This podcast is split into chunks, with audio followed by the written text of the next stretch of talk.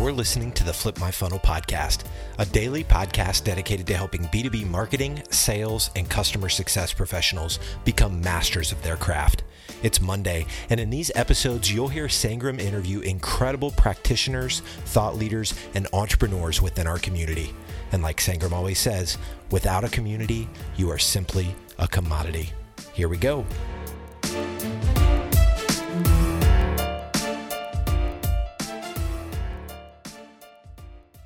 Content that you're about to see this is this is the first time i've run through it and uh, but it's about 10 years in the making and so i wanted to share it with this community it's one of those things where when i was straight out of college as a 22 year old trying to take on the world i kept on thinking like man, when I get in charge, I'm going to do things differently. I'm going to do things differently. And I don't really understand why you're doing it this way. And as I've progressed in my career, I've thought back on a lot of those um, those times, and I was like, oh, that actually makes more sense. I didn't have that context. Ah, yeah, my leader was probably pretty smart on that one. Okay, yeah, I, I kind of get it now. But along the way, I wrote them all down. I wrote all of the the ideas I had of of um, about ten years ago. I mapped out the journey to be a CMO, and so I've been on that path ever since and I've been saying, okay, whenever this this either rubs me the wrong way, or this is an experiment that fails and doesn't work, um, or this is something that I would just do differently, I started putting into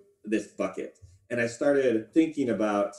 Uh, I started thinking about what this world would look like if I had the magic wand. And then I started crowdsourcing and talking to other people about these ideas. And that's what I want to share with you all today. And so where I'm at now as I share my screen here is my topic today is revenue rules. And revenue rules for a couple of reasons. One, I think gone are the days where us as marketers are able to skate by on brand and awareness and oh, I don't know. Right? Like when's the last time you've said, uh, you know, give me a hundred thousand dollars, but I'm not sure what the result was? It's probably been a while, right? Maybe maybe five to ten years. Um, or or if you have done that, you're lucky and you've wrapped it into something like an experiment. But revenue for marketers has become the gold standard. And and as Ian said in the beginning, it's it's it's what we measure everything by. And it's because that marketing has evolved from a function of order takers to a strategic board contributing revenue generating function of the business. Um, and so this is this is a dichotomy on the word because it rules, it owns, it is also fun and rocks. But the biggest thing is is I've created that list and kind of combined it into um, into this rev- this 30 revenue rules that I have. And the 30 rules are um, are inspired by a book that I read early on in my career by Marshall Goldsmith what got you here won't got you won't get you there. And it was all about this idea of you've been promoted to the position that you are and you're stuck and you're not able to make it to the next level. And so he's smarter than me. He's got 20 i've got 30 eventually i'll maybe narrow this down to 20 but these 30 rules just like his 20 habits are designed to be something you can put into practice right away. And all of these things that I've written down, my aspirations are to write a book some way, someday and put them into uh, uh, a deep prose form with details and examples. And so this is where I'm testing it on, on you guys. I imagine that you'll probably beat me up a little bit. You'll probably be polite today. Feel free to be and feel free to not be, but question all of these things because I'm going to take this feedback and just kind of refine it and make it better and better. And so with that kind of the context and the background, who am I?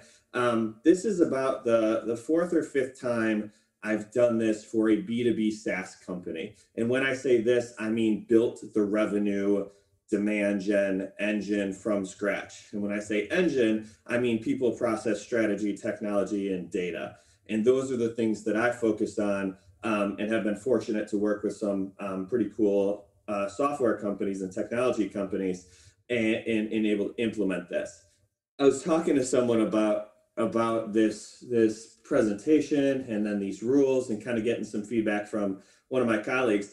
And they said all right okay but how do you know this is working? Right? Like how do you know these rules or what you're doing is any better than any anyone else is doing? And i was like good question.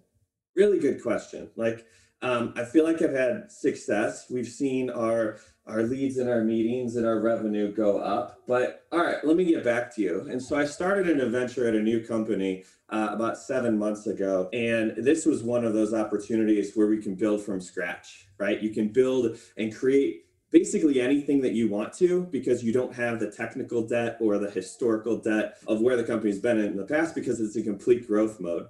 And and so I'm using this one as a use case in in what the results were and a baseline. And and I haven't seen this every time I've done it. Um, but for this particular company, our main metric is meetings. Is can we set up at bats for the sales organizations? And so that's the result that I've seen in the last seven months of standing up a lot of these practices is a 5x increase. We were around 20 or so meetings a month, and we 5x that because of the focus and the, the systems and some of these ideas that we put into place not everything is attributed to these 30 obviously there's market forces there's an incredible sales team and operations team a lot of partners involved and i'm not alone in this. But i wanted to answer the question of like okay you know who, who are you to say these are the rules? Uh, who who are you to say what are the results? Uh, how are you actually seeing these working? And, and at least attribute some sort of metric and value to it. And if you guys walk away from anything I want you to walk away from a couple of ideas, right? And, and you'll see through some of these rules, ah, yeah, I could implement that here and I could do it right away. When I first putting started putting these down on paper, I, I immediately thought what we probably all think, which, man, I'm going to come up with a framework. And this framework is going to be, you know, a workflow and it's going to look really cool. And then everyone's just going to look at the framework and be like, ah, I can follow that. Have you ever Googled marketing frameworks? Has anyone done that? We are, yeah, ev- everyone's raising their hand. There's too many of them. I'm like, I don't want to contribute to another framework. I just want to give you something practical that you can be like, all right, I'm going to inch towards that one. Just like Marshall Goldsmith's, what got you here won't get you there. You go to one of those rules and you're like, I could start that today. I can maybe try that. Before I go into that, though, I want to talk about why we need the rules like and, and what are these these rules and what what are they solving?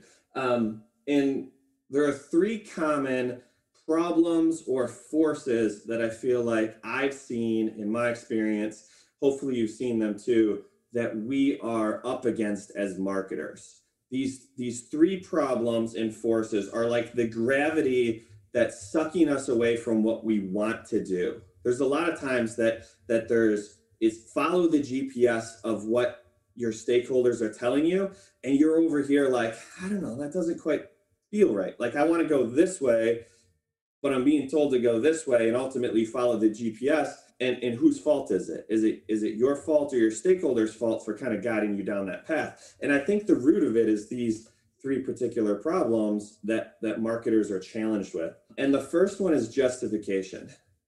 What I mean by justification is pressure we as marketers, again going back to what I said about the brand metrics, we are we are expected to show results and show results immediately. And anything, anyone, or any tactic that that doesn't show results, the default assumption is often, well, that probably didn't work because you can't measure it, because I can't attribute back to it, was that a waste of investment? Was that a waste of dollars? Was that, would you do that again? And we're just under this immense pressure as marketers to justify and defend everything we're doing. And the opportunity cost is we spend so much time justifying, we don't have a whole lot of time to just take action. Um, the second problem or market force is is change and things are just changing rapidly for us. Our days are not the same as they used to be. Um, our tactics are changing, our channels are changing, and we unfortunately don't have the luxury of saying this worked in the past. It's going to now work for me again. I think there's, I think we as marketers need to trust our intuition and our gut above any of our stakeholders. But ultimately, um, we absolutely need to listen to them but we have to test everything, test it on ourselves, and and prove that what had once worked is still working, and have us constantly measure it because change is is a real thing. And then finally, optics. this one I feel like I'm going to get a lot of hands. How many people? I'm going to look at everyone here. How many people work with others that believe they can do your job as a marketer?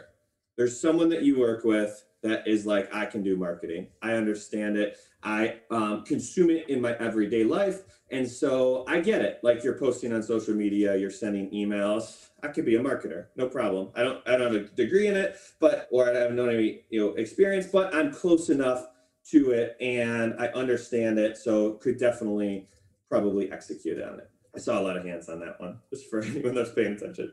Um, all right, so let's go a little bit deeper on each one of these, if if, if you don't mind. Um, starting with justification, and this is how I've structured the rules. Um, the the rules have fluctuated around, and and 30 is a nice round number, but I think each one of these has been is necessary to attack these problems. And when I say attack, it, I'm being aggressive on purpose because the alternative is to be passive. And if you're passive to any of these three pressures, if you ignore any of them, you're being um, you're being diluted by one of the three fronts. We're effectively battling these three forces on on three different fronts, and if you ignore one of them, it's going to come back around. It's maybe not today, maybe not tomorrow, but eventually change is going to catch up with you, right? And not justifying and not showing results, it's going to catch up with you. And the, what we're seeing is the lowest tenure of any C-suite person is our chief marketing officer, and it's it's about depending on the the the reports you're looking at 18 to, to 18 months to, to three years the average is somewhere around four years plus it's the lowest of our of our C-suite, and so we're not as marketers doing a good job to to keep those people in those positions. And if any of and all of you aspiring to be one of those people, uh, myself included, is we need to we need to not ignore these three fronts. So that's kind of the premise of the rules: is are you intentionally attacking these three problems? Do you recognize them? And if you take anything away today, maybe that's the takeaway is is know that this is something that's that's going to prevent your you from reaching your potential. And if you can come up and borrow some of these ideas, come up with your own, share them with this group to help us be in a better position to succeed and meet our potential as marketing professionals, that's the attempt here, right? And so let's go through the ones for justifications. These are we need to show a rook results, we're under pressure, uh, we have to do it now. So the first rule is be a business strategist. And this I, I feel like is not everyone's mindset. A lot of our mindset is, well, yeah, I'm a marketer. I'm going to stay over in this corner. You guys figure out revenue. You guys figure out sales. You understand um, how our business operates, you know, EBITDA, blah, blah, blah, profit, you know, etc. I'm, let me just, let me just get a bunch of let me do my job, generate awareness, get some people coming in, um, and then we can talk about the business. But I think that's backwards. And the the CMOs that I've seen um, get promoted, or the the marketing leaders I've seen get promoted to CMO, and this the marketing leaders and the CMOs that I've seen get fired. There's there's a difference between how they with their conversations with the the boards and the the C-suite and especially um, the CEO is is if you if our marketing leaders show up and have a good lens into the business, we can stick longer. The the other thing that's part of this is uh, long-term thinking versus short-term thinking, and a lot of us don't have this luxury because we have a goal of how many MQLs, leads, how much revenue can you generate in, in the next five minutes, and that's that's important. We want to build our credibility and reputation, but not expensive, not at, the expense of the long term. Thinking thinking long term, I think both as a as a business professional, I think more of our leaders should do this. There's there's a great book by Simon Sinek, The Infinite Game, if you haven't read it. Um, but that long term thinking is is going to help us design our people, process, technology, and data probably in a different way. Anytime you've got that gut feeling, I'm not quite sure this is right, my guess is it's off of a short term objective. be accountable for the funnel. So be accountable for revenue. Sign up for the revenue numbers. And I'll I'm going so far as to say take over the whole funnel, not just for marketing, but for uh, business development and for sales. Even if you don't have the authority to do it, um, get instrumentation into it, get the optics into the funnel, and start to drive some insights. There's probably going to be no one stopping you, and there may not even be anyone whose responsibility this is, which is a good opportunity to look at all of the metrics of the business.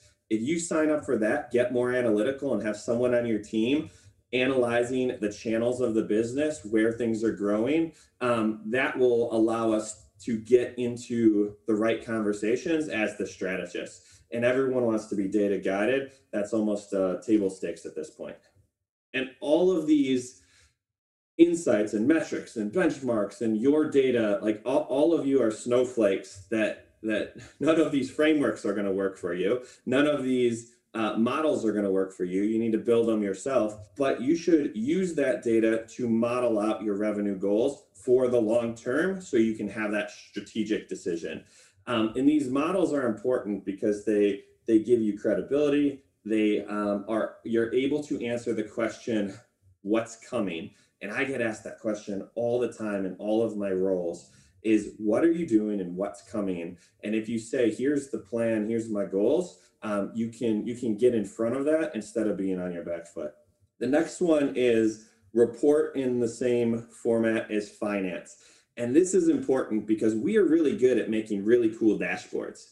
And we spend more time at least i do talking about the format than i do the content. But if you can align with your cfo on the format, you can now talk about the results. And an insight um, that, that I'll share with all of you to use is non-data and flat data is an insight. You can report on this has not gone up. You can report on we don't have optics into that. And if you're using the same metrics that the business is using, you can have a really good conversation, just be candid and honest as here's what we're measuring, and then here are the things that we're doing to change that. Uh, the other the other thing that I've seen marketers do, and I've done myself, is not ask for budget and investments and things. And it's almost like it's the chicken or the egg. It's hey, if you gave me a hundred thousand dollars, I'll go optimize that spend.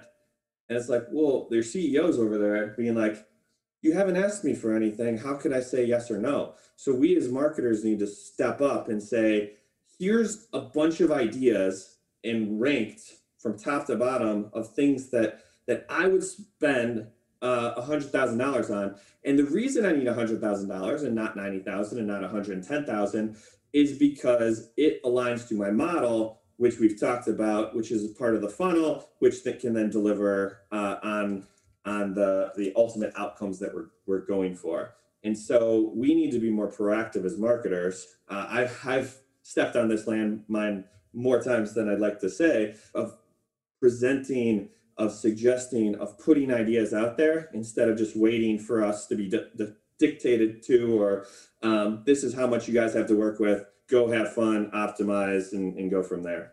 The other thing that uh, that hurts our credibility as marketers that I've seen, um, it, a danger to us is uh, answering justification and results with technology. And uh, our Martech companies have done a really good job to say you will achieve all of your business outcomes if you buy this tool. Um, and a lot of us have overextended our technology or we um, we haven't utilized it fully and this is a this is a rule that says take a moment, put on your marketing ops hat, and say how much do we really need at this point? If we're a team of three, do we need three tools? Or do we need five tools? Do we need 10 tools? What are we actually logging into? And try and bring the utilization of a tool systematically one by one from zero to 100, the next one, zero to 100, the next one, zero to 100, and then solve specific problems, but define it. Um, and, and have that be part of your budget discussions. The last, or the second to last one here is um, reduce friction to buy from you. So um, we talked about immediate results. Like we are under pressure to deliver immediate results.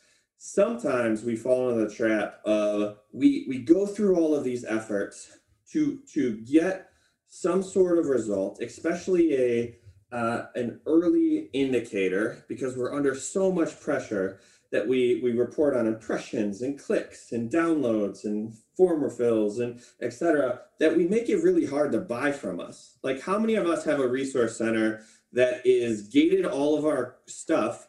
And most of the people are like, I just want to understand what you do. Inch me a little closer to what you do. And you're over here like, I will explain to you what you do, but you've got to fill out these seven forms. And they're like, what do you mean? It's like, fill out the forms and I'll tell you what you do. And they're like, I have time for that, right? No one has time for anything. So reduce friction to buy from you. Use that as a, a quick win and focus on the right metrics that are part of your funnel instead of the the the vanity metrics, so to speak. And you'll start to get the, that credibility and the, and the quick wins is what that one's about. The last one here is the enemy is perfection, right? Develop a bias to action and just go do stuff. If you've got nothing else to report on, a lot of us have, have probably reported on all the activity. Activity alone can only get us so far because we have to report on the business objectives. So we don't have to showcase all of activity, but we can't be standing still, especially since uh, some of the other forces that we're going to talk about are going to uh, eventually catch up to us and we just need to get things done. And doesn't have to be perfect. Create those minimum viable products get them out the door and then iterate and iterate and iterate. And if if we as marketers get the reputation of being the function of the business that just delivers we uh, i think can be set up in a good position because a lot of other organizations and a lot of uh, other functions have a bunch of rules and red tape and process and this and that. Just get things done um, and and you can justify the function. And your ceos will start going to you and saying this isn't really what you're supposed to do but i need this done. Can you help us becoming a partner there? So i'm going to sprint through these other ones and then leave time for everyone to ask any questions that you have. The next problem for us here is change. We are all up against change and change isn't just change, change is actually changing faster. It's accelerating. And so, what are some things that we can do? Some ideas to build a function that is timeless, um, that can stand against change, and that's obviously your people. And it's your people's attitude uh, is is the number one. I've, I've seen a couple of great sessions here uh, at Peak about hiring and recruiting, and it's incredibly competitive, but it's also incredibly rewarding uh, if you do it right. And and the key here is can you get people who have that drive and agility to help you get things done in a bias to action. The next one, um, you'll see the the theme and the red thread kind of tied through all these is is this is if you do these anyway, regardless of what happens in 2022 and 2023 and 2033, et cetera, these can help you battle change because you've kind of prepared for them. So develop their direct channel or an audience. Uh, I've seen a lot of marketers, myself included, have put all of our eggs into someone else else's basket. We see this in B2C a lot with like, hey, I, I I set up my Facebook account and I generated millions of dollars, but then Facebook turned me off. Like you did something, Facebook had all the control, or um, or you built your entire revenue stream through PayPal, or you uh, are a B2B company and you're relying on all of these events, and then the events go away, right? We, we, we create and show up where our audience is, but we sometimes forget to build that audience ourselves. And if we focus on developing a direct channel with our prospects, our, our community, our um, our customers, and we have that direct access, no one can take that away from you that's our that's our long game here right? Like that's the that's your proprietary relationships with the community. Develop that direct channel. Invest in it. It doesn't have to be 100% of your time right now um, but make sure that you don't leave all of your eggs in the google paid search basket because what if google changes their algorithm which they're prone to do and now your seo is gone? They change paid search for some reason um, et cetera, et cetera. The other uh, these uh, next ones coming up are about how you position and build this audience in this community. And so the first one is promote your customers as heroes. Uh, how many of you guys have bought Martech and then the company who who you either were about to buy or bought celebrated you and helped you and and promoted kind of your story and and you're like that that bond strengthened. And it helped them. They got their story out there. It helped you. Maybe you got promoted because of it. Um, it's a huge tool to to tell your story um, via your customers. So far as to go tell their story. If you promote them as heroes um, how many people believe anyone any bdr on linkedin that messages them and says we can solve all your problems and we're the best does anybody believe them? No no one believes them. So why do we bother as marketers saying that we're the best? Our customers should say that we're the best because they'll listen to them and our customers um, they'll listen to our customers and we can get the same message across. Let's just do it a, a different way a smarter way. Um, the other one is is how many of your people uh, especially at you know any size organization even if you you're you're a, a, single marketer just to the president how many of those people are um, are leveraging their networks and what i mean by that is as a marketing team, we understand the tools and the platforms better than anyone. Are we giving them, feeding them content to post on social and LinkedIn? Are we issuing press releases about uh, new hires and uh, and the people at our organization and getting their expertise out there? If we start promoting our people as as gurus, we will we will be able to get that message ac- across. Because this is my personal opinion, but I believe that. Um, no one really cares about following companies. Like, how many of you are like, oh man, I'm excited to follow company XYZ. I can't wait to understand what company XYZ thinks. You, you follow the companies, you follow the people behind the companies that have those ideas, the founders, the head of product, the head of marketing, the head of development. Like, let's let's stand those people up on a pedestal and regardless of what happens in the future we've got these people um, to to tell stories from and celebrate. Uh, the next one is treat content like a product, uh, and this is this is uh, borrowed from the book Killing Marketing. If anyone's read it, it's basically act as a media company and create your um, your content as a valuable asset. Measure it almost like a product launch. So take your content out there. But here's the key to this one: your content has to be good. Your content has to give some sort of value. You can't just say, here's an ebook that is basically our sales pitch and I'm going to gate it and and you've got to jump through three hoops and then when you get it you got to measure if they engaged with it you got to measure how you know interesting uh, how how they liked it etc and as you do that with your content you you start to give it away but you think of it like a product uh, you decide where the gates are your story should be consistent. How many how many of you have worked for a company that either has multiple products or uh, changing products or changing industries? And every time you issue a press release or uh, an email or post, you're talking about something different. And it's like, hey, we just we're in this business now. Now we're over in this business. Now we're in this business.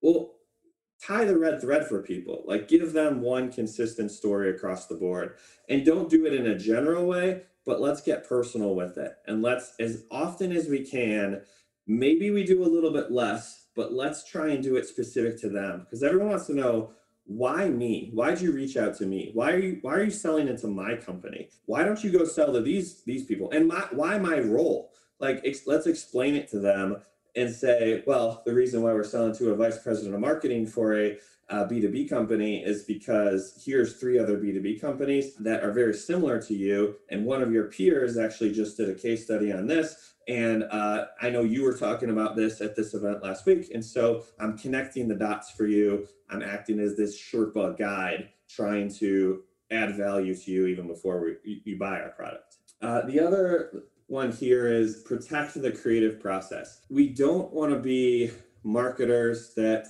that are all the way into fluffy brand uh, non-measurable, non-impactful. Um, but we also can't be robots that are repeating the baselines and benchmarks that that everyone else is doing, right? And, and the, the word that kills us here, how many how many of you have, have tried this or used this word, is scalable.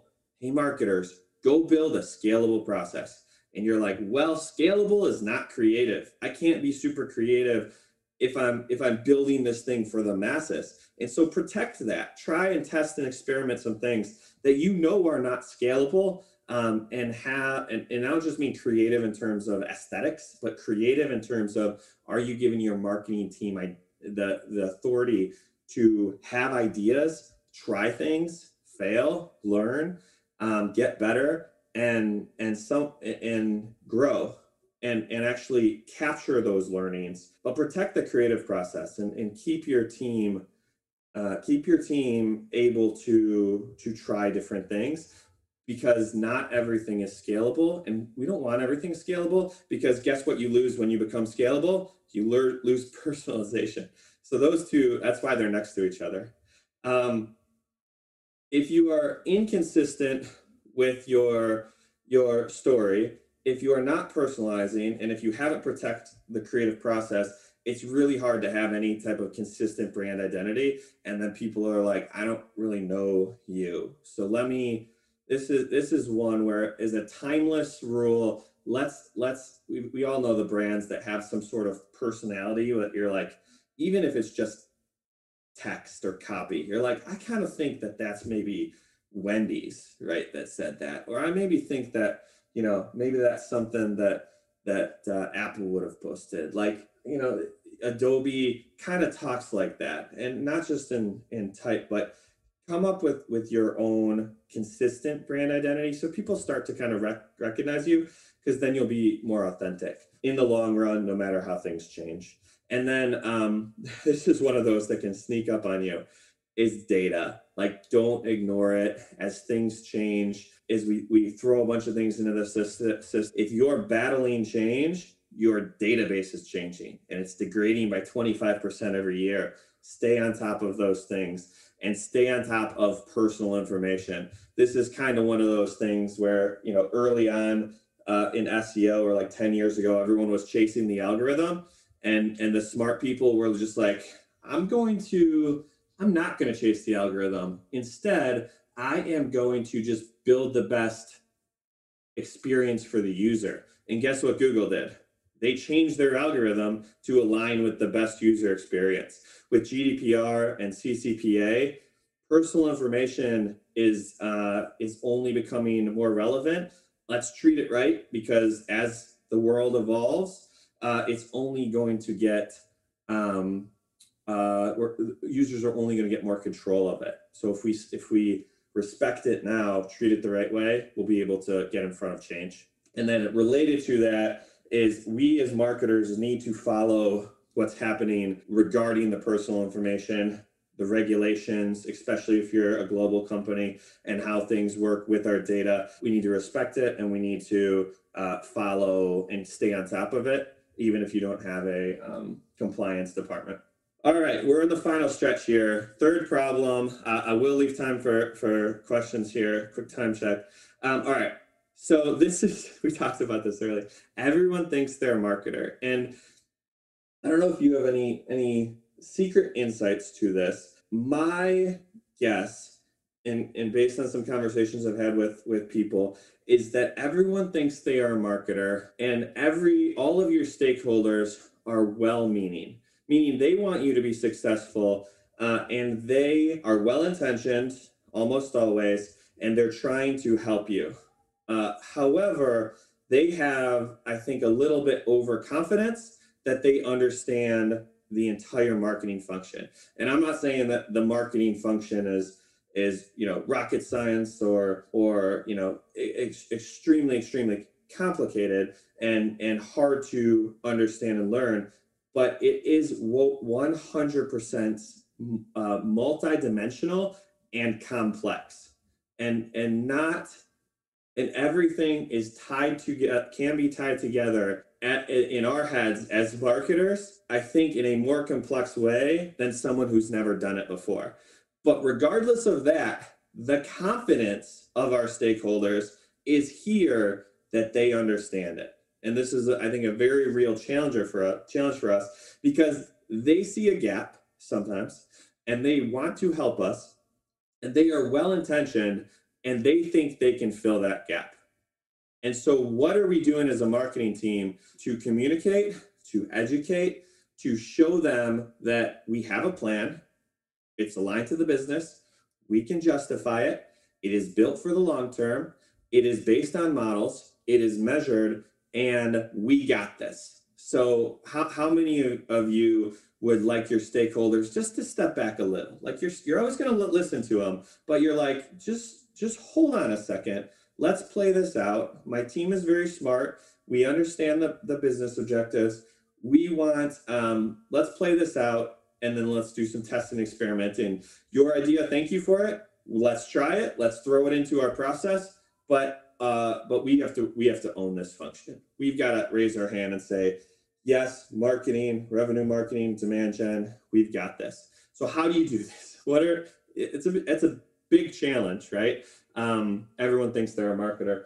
Um, over communicate, and and I, I, really mean this. Like, it, it's not enough uh, to just say what you're going to do it's not enough to just say what you're doing. it's not enough to communicate what you did. You have to do all of those and you have to do them consistently and you have to do them all the time because as marketers, I think sometimes we think, I said it, it was heard. I think we got to change that assumption too.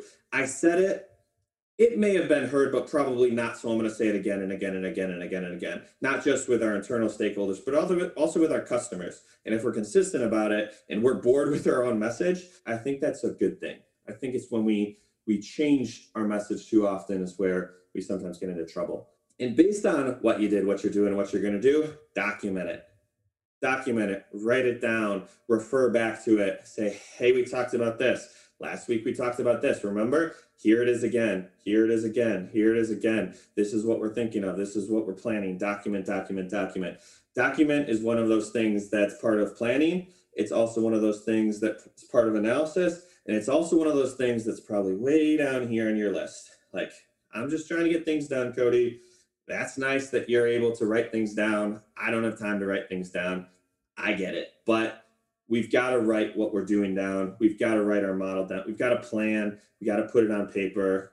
Strategy is nothing if it's not on paper. Uh, make that part of your culture um, and have all of these ideas, execute them like a science experiment. Have a hypothesis, have a forecast, say what you're going to do. If you are way wrong, that is an insight. If you said I was going to generate 25 meetings this month and they were going to come from paid search, and guess what? We got zero. Okay, what's your point of view? Why do you think that is? What was your hypothesis going in? Why did you think it was 25 meetings? And what went wrong? What did you learn? Um, that's the motion you need to be in. And then you can prioritize what you do by what you learn based on what was written down, and then tell everyone tell everyone what you learned, tell everyone again, tell everyone your plan, um, tell everyone over and over until you're bored, they're bored, and then change up how you tell them, but continue to tell them. And you have to do this not in a silo, especially your planning process. Uh, I have built these plans in a silo. I have taken the time to make them what I considered perfect. And then ultimately, when I went to do execution, the allies in our company were like, we didn't know that was coming. Uh, I wouldn't have done it that way. And so you've got to build those allies. You've got to you've got to have them come up with your idea and guide them towards it, um, and then write it down. Include uh, your your strategic partners. Include um, your customer teams. Include any of the funnel that you have insight into. Add value in those areas. Measure it. Write it down. And then here's one that that we sometimes add to the bottom of the list and we don't get to is we let our go-to market teams have all the insights with our buyers and we are the ones developing the messaging. So we need to talk with our buyers often and all the time. And we no one's going to volunteer us into the room. Um, there's there's opportunities that that you know tools like Gong that you can listen to the conversations, but we've got to be more forceful about being in the room, asking questions, understanding the business. Again, going back to number one, if we're strategic business partners, we need to understand how it's being sold, um, what the problem is at a really really deep level. And then everything that we do, let's ask about. Let's ask our customers, let's ask internal folks, let's say, what did you think of that? This was our experiment and point of view and hypothesis. This is, uh, what was your opinion? That will strengthen uh, our ability to build allies. And then last, last one on the list uh, is re- resist knee-jerk reactions to competitors.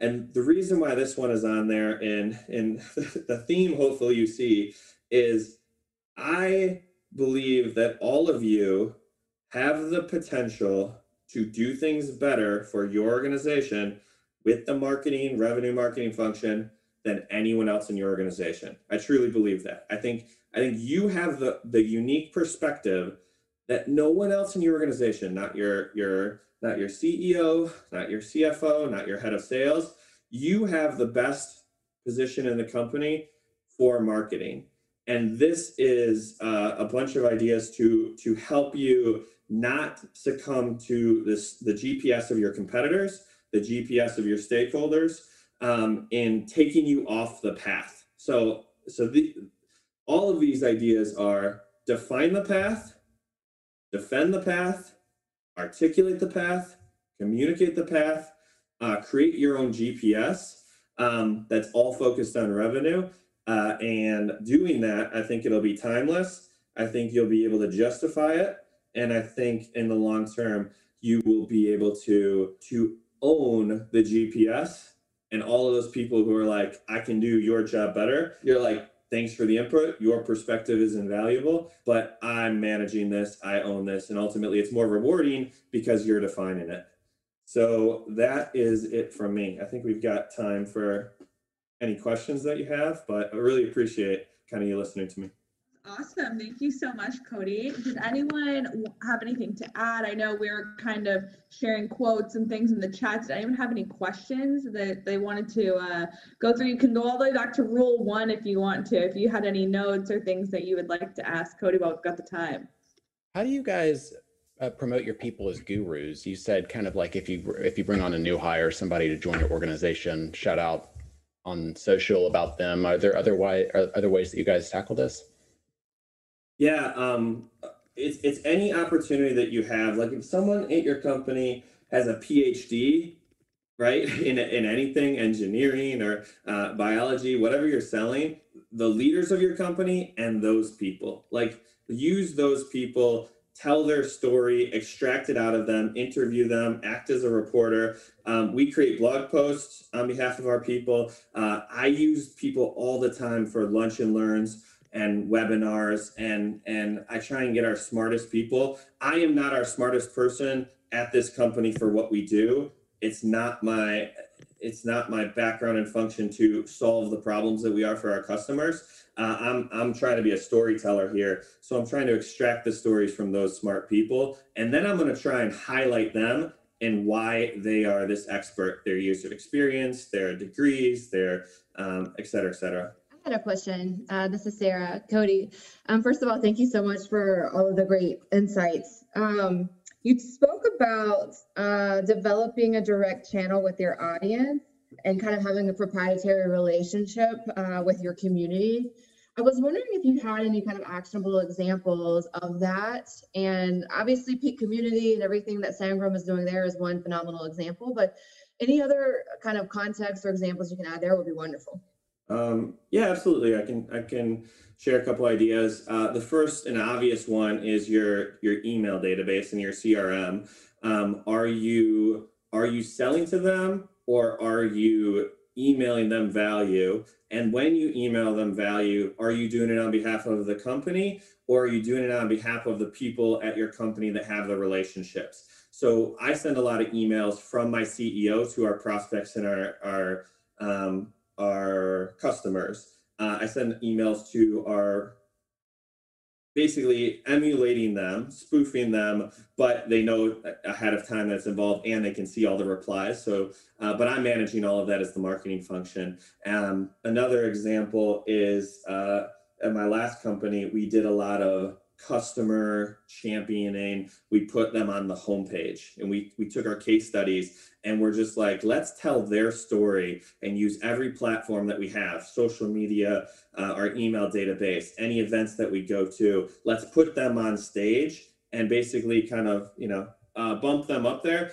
and just say, look how great this person is. And, and so that one together with customers as heroes, you develop that direct relationship and then the other one is if you can create a community. Some of the, some companies do this really well, where they create either premier content or they create like roundtables. Like we do lunch and learns and roundtables a lot that you'll never see promoted externally. But the, these um, in, in uh, customer boards, right? Like opportunities to bring people together, introduce them to each other. Um, all of those are are some things that I've done in the past to create that direct connection. As the marketing team, to our customers and prospects uh, and connecting them together. Awesome. Those are great. Thanks. Hey Cody, I've got another one, and, and yeah, great, great presentation. There's there's a lot to go through uh, the, the, with the, with the 30 points. I would pick uh, number 14. Treat content like a product. Uh, I find that very interesting. Can can you can you talk a little bit more about what you guys are doing there? Yeah, um, I like to tier our content into everything in free. Just go get it, inch closer to understand what our business is doing. If you consume an ebook and you get an understanding of what, what our solution is, I'm happy over here in in my world. Um, and then the second the second tier is now that I've got you, um, we we create uh, a lot of the times they're like private events and um, reports and and we send those to the top engaged people as they're coming in and we we treat it almost like a product launch. And so with a product launch you uh, in your premier content like a report or an ebook um, you've got your t minus calendar and you say this is when we're going to launch that but what are all the channels we're going to promote it on? So we send it via email we put it in newsletters uh, we introduce it into third party media where we'll say we don't assume we have all the audience so let's go and, and and syndicate that content some of these places to get in front of it and then we use it as part of our, our nurture. And and then we measure the engagement with that piece of uh, that asset or collateral um, as if they're as if it's like a software program that you logged into. Like how many people read it all the way through? How many people watched this whole uh, webinar or video? Uh, is it is it more engaging than than the other one that we did? As kind of a baseline, uh, it, and does it add value? Is the biggest thing because if your product's not adding value, you you ultimately don't have any users, right? They all go away. Very very cool. I, I like that. Thank you. Yeah, if you want to dive into that one, um, killing marketing is a, is a phenomenal. There's some examples of what Red Bull did uh, in creating a magazine and a media company. Mm. Killing Marketing. Killing Marketing, yeah, it's this one by Lizzie and Rose. Thanks a lot. Any other questions? I know we're coming up on the last few minutes, so uh, if we if we don't have any other questions, I will go ahead and uh, close this out for the end of this hour. Thank you guys so much for coming to our peak event this Friday. Uh, we want everyone to walk away feeling one percent better every single week, so you can get promoted, have an impact and do the best work of your life. That is our goal here at Peak. So I'll be posting the recap in the community soon. As always, go leave a comment there. I'll tag all of you guys that I see here in this session on that post so you can go look at it and then um, come back to our event next week. And we've got two events next week, including a CMO Power Hour and our CMO Circle if you're a part of that. And then um, we've got our Friday session going on as usual at same time, same place. So see you guys there and um, everyone have a great rest of your week. You've been listening to the Flip My Funnel podcast. To make sure that you never miss an episode, subscribe to the show in your favorite podcast player. If you have an iPhone, we'd love for you to open the Apple Podcasts app and leave a review. Thank you so much for listening. Until next time.